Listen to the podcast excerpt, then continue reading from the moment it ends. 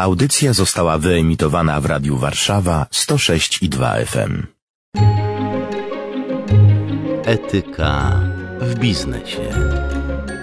Audycja powstała we współpracy z Giełdą Papierów Wartościowych w Warszawie.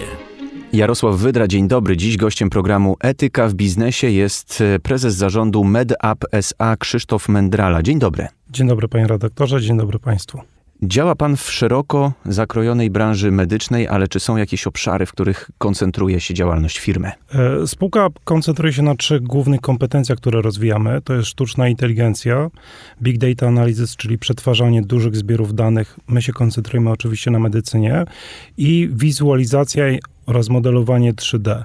My jesteśmy spółką software'ową, technologiczną, oferującą swoje rozwiązania, rozwijające swoje kompetencje w obszarze medycyny. Z kim zatem państwo konkurują? Czy z firmami informatycznymi, czy medycznymi?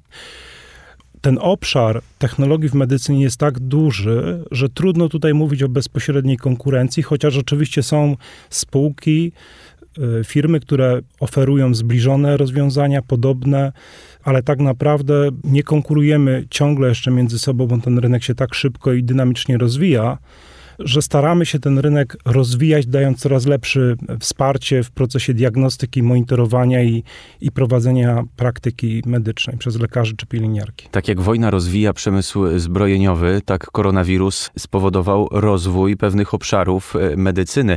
My w ogóle poznaliśmy medycynę zdalną podczas pandemii koronawirusa. Czy pandemia przyczyniła się zatem do rozwoju tej branży i czy dostrzeżono szanse w medycynie? Medycynie, właśnie jeśli chodzi o diagnostykę zdalną na przykład? Może powiem trochę przewrotnie, panie redaktorze, że koronawirus stał się takim trochę pretekstem do tego, żebyśmy zobaczyli, jak będzie wyglądała rzeczywistość w przyszłości. Ja uważam, że będziemy pracować, będziemy żyć w ciągłym niedoborze personelu medycznego i koronawirus trochę to uzmysłowił i pokazał, pomimo wszystko jeszcze w zarządzalnych warunkach, dlatego że na koronawirusa możemy się zaszczepić, do czego zachęcamy. Ale na brak lekarzy i pielęgniarek, który nas czeka, zaszczepić się nie możemy. Koronawirus uzmysłowił nam to, co jest przed nami, czyli niedobór personelu medycznego i pokazał, że są na to rozwiązania, jakim jest technologia. Naszym zdaniem bez technologii będzie coraz trudniej wyjść naprzeciw tym wyzwaniom, tym ograniczeniom związanym ze starzejącym się społeczeństwem, z mniejszym, niedobor, z mniejszym doborem personelu medycznego, z rosnącymi chorobami cywilizacyjnymi. No bo COVID wywołał problemy z nadwagą, nadwaga wpływa na, na układ kardiologiczny, coraz więcej osób cierpi na cukrzycę, nadwaga wywołuje problemy ortopedyczne, to się multiplikuje w różny sposób a z drugiej strony część pacjentów nie jest leczona w czasie e, koronawirusa, bo nie ma dostępu do e, standardowej, dotychczasowej opieki medycznej.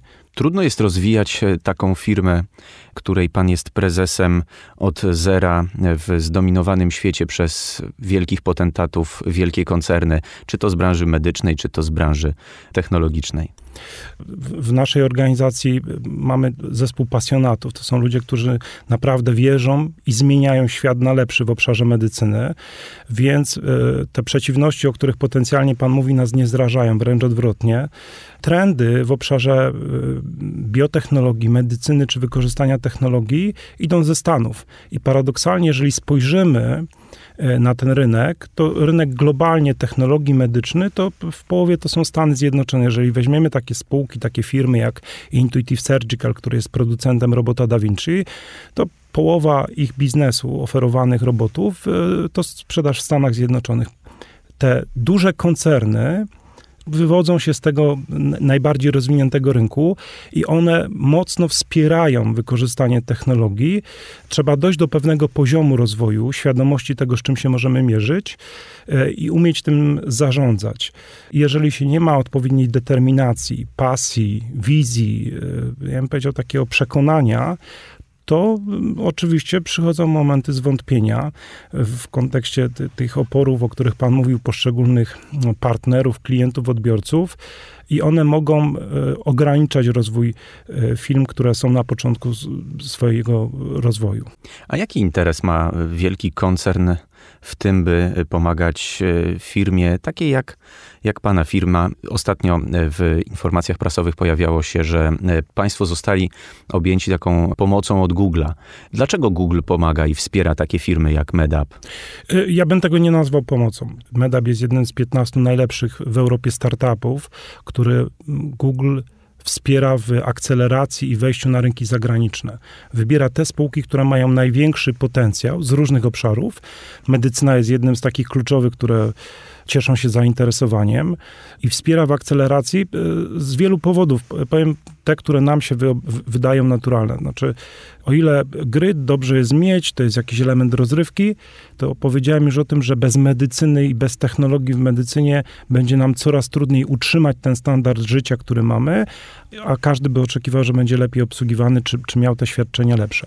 Z drugiej strony, te duże koncerny widzą te megatrendy i oferują szereg rozwiązań, no bo Google, są w tym obszarze digital, czyli w naszych telefonach, w przetwarzaniu informacji, więc widzą i już dzisiaj na tym zarabiają. Z drugiej strony, to w czym pandemia e, przyspieszyła rozwój, to jest wykorzystanie danych i przesyłanie tych danych do cloudu, do chmury.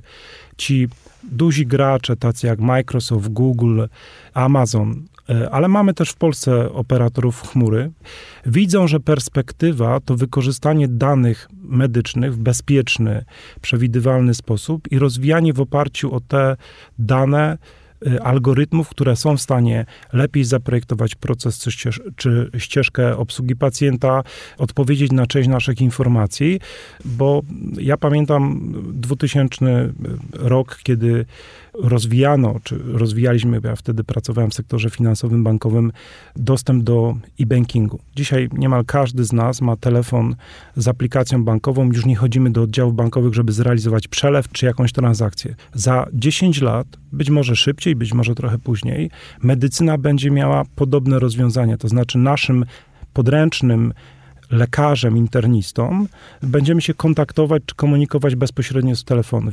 Informacje, które dzisiaj są dostarczane, rozwijają sztuczną inteligencję. Algorytmy odpowiadają na wiele z tych problemów, które do tej pory były trudne do zarządzania, dlatego że nie mieliśmy tych informacji. COVID spowodował, że z tych szarych segregatorów w przychodniach te dane zaczęły trafiać do, e, do chmury, czyli do, powiedziałbym, przestrzeni, w której firmy w bezpieczny sposób giganci, mający informacje o tym, jak te trendy się kształtują, mogą rozwijać algorytmy i odpowiadać na nasze potrzeby. Czy giganci jeżeli widzą zagrożenie w pewnych rozwiązaniach, widzą potencjał danego rozwiązania, który mógłby zagrozić ich interesom, czy zdarza się, że gigant próbuje przejąć takie rozwiązanie po to, żeby po prostu go zastopować?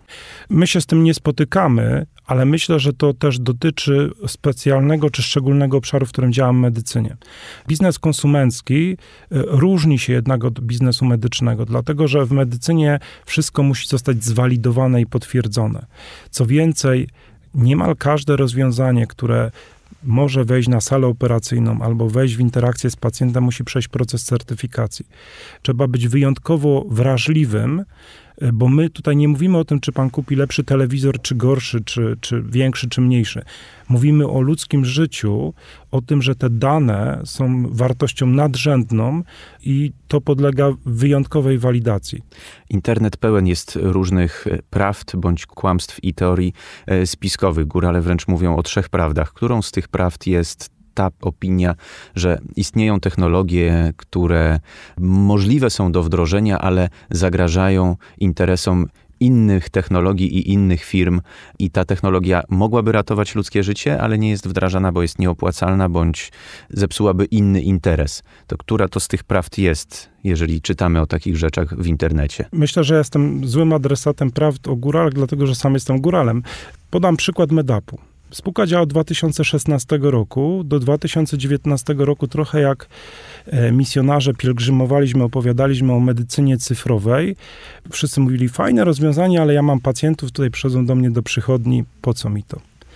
Przyszedł COVID i przychodnie zwróciły uwagę na to, że mają lekarzy, mają pacjentów i jest trudność w połączeniu. Jedni się boją i się zamykają w domu, nie chcą być diagnozowani, bo boją się COVID-u, drudzy chętnie by ich obsłużyli, ale nie ma tych pacjentów w przychodniach.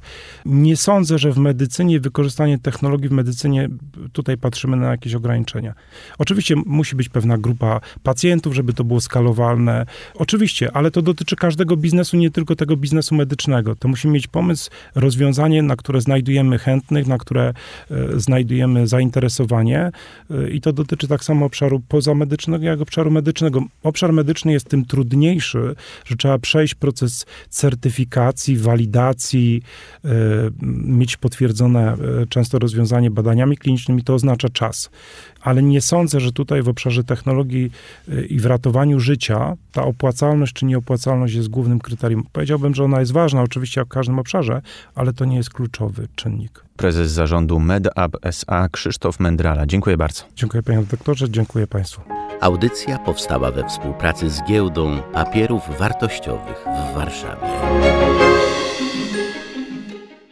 Audycja została wyemitowana w Radiu Warszawa 106 i 2 FM.